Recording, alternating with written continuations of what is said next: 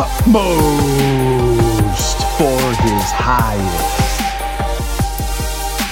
Praise God! What a glorious day to get to go through Utmost for His Highest. I would invite you this uh, September the 2nd, September the 2nd, to join me by going to utmost.org and you can read along a life of pure and holy sacrifice.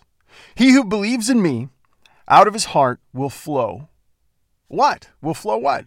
Well, Jesus did not say, He who believes in me will realize all the blessings of the fullness of God. But in essence, he who believes in me will have everything he receives escape out of him. What? Our Lord teaches, his teaching was always anti self realization.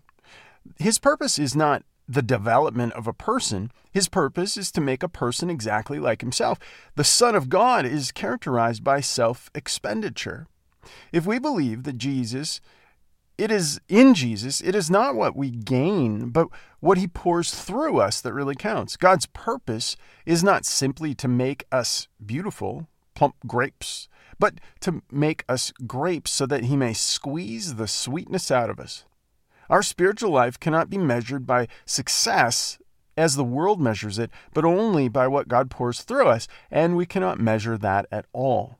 When Mary of Bethany broke the flask of the very costly oil and poured it on Jesus' head. It was an act of which no one else saw special occasion. In fact, there was some who said, what was this fragrant oil wasted? Why was it thrown away? Why was it lost? This is from Mark chapter 14. But Jesus commended Mary for her extravagant act of devotion and said, Wherever this gospel is preached, what this woman has done will be told in memory of her. Our Lord is filled with an overflowing joy when he sees any of us doing what Mary did, not being bound by a particular set of rules, but being totally surrendered to him. God poured out the life of his Son that the whole world through him might be saved. Are we prepared to pour out our lives for him? He who believes in me, out of his heart will flow rivers of living water. And hundreds of other lives will be continually refreshed.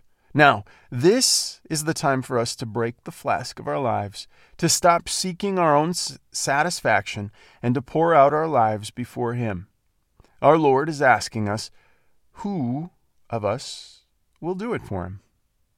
Oh Lord, I pray that this would be a grand day, a magnified day of the work of the Holy Spirit in me, that you would overflow and touch the lives around me, Lord. I want those rivers of living water to touch the lives of them around me for your glory alone. Amen. Please do that work for the glory of Jesus.